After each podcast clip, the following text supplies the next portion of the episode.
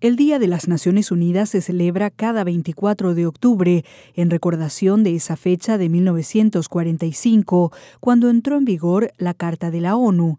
Hace 68 años, Nueva York fue elegida como ciudad sede y la construcción de su icónico edificio comenzó en 1948 y fue completada en 1952.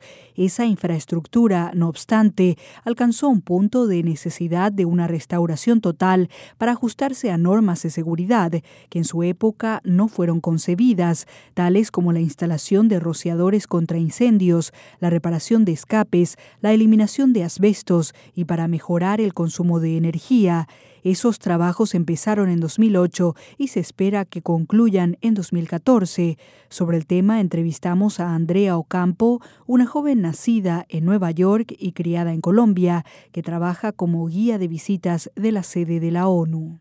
Cuando terminen de, la construcción, lo que el edificio quedará eh, utilizando 50% menos energía también 45% menos eh, agua mm, fresca. La huella de carbono también se reducirá en un 40%. También obviamente el mundo ha cambiado desde 1945 cuando la ONU primero se creó.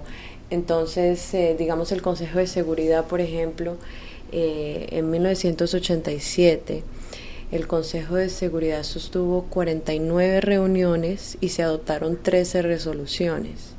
En el 2012, se sostuvieron 206 reuniones y se adoptaron 53 resoluciones. Entonces se puede ver el aumento en la actividad de la organización. Entonces esto es algo que, han, que mantuvieron en, cuenta a medida que fueron reconstruyendo ese, que, el edificio pueda sostener eh, el alto nivel de, reuniones y, conferencias que suceden anualmente. En este momento están reformando la sala de la Asamblea General, que es probablemente la que dejaron para, para último en toda la reforma de, Naciones Unidas.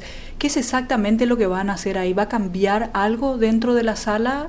Han tratado de mantener el look original eh, y la visión original de los 12 eh, arquitectos que en un principio participaron en la construcción de la organización. El Consejo de Seguridad eh, mantuvo su look original eh, y para la asamblea eh, hasta ahora quieren mantener el look exactamente como lo tienen ahora. Quizás lo que, lo que harán es modernizar en cuestión de, tecnología. Hablemos ahora en, en, específico del Consejo de Seguridad. Este es uno de los iconos de Naciones Unidas. La, la membresía sigue igual, o sea, aún hay 15 países, 15 estados miembros y pues en cuestiones de look tampoco. Otra cosa fue lo de el cigarrillo, el tabaco, que en un tiempo eh, fumar dentro del edificio era permitido. El tapiz que se ve al fondo de Norman Rockwell, porque esta sala fue obsequiada por Noruega, fue Noruega quien también pagó por la reconstrucción. Eh, el, mural de Norman Rockwell que representa la creación de la ONU. O sea, si mira los, las parte, la parte inferior, por ejemplo, los colores eh, oscuros, la referencia a la muerte, a la tortura. Esto le hace referencia a la Segunda Guerra Mundial. Ahora, de las cenizas de la Segunda Guerra Mundial mm, sale el ave fénix, resurge el ave fénix eh, que va hacia la parte superior, eh, que tiene colores mucho más brillantes eh, y también elementos de paz, esperanza, armonía, justicia.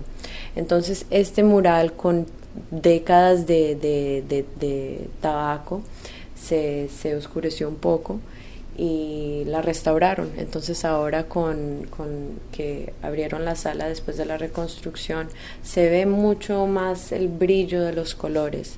Algunos detalles interesantes que de repente le puedan atraer también al público sobre la historia de esa sala y qué significan cada una de estas cosas. Sí, una de las cosas que me sorprendió cuando empecé a trabajar como guía fue cuando cuando miré de cerca el tapiz de, del Consejo de Seguridad, la pared, donde se ven corazones. Em, estos corazones representan caridad, pero obviamente corazones es algo que uno no se imaginaría que sería una parte del diseño del Consejo de Seguridad. Entonces ven los corazones de caridad, también se ve el ancla de la fe y los granos de prosperidad. Hablábamos con Andrea Ocampo, una guía latinoamericana de visitas guiadas en la ONU, sobre el proceso de renovación del edificio de su sede y detalles curiosos de su arquitectura. Rocío Franco, Naciones Unidas, Nueva York.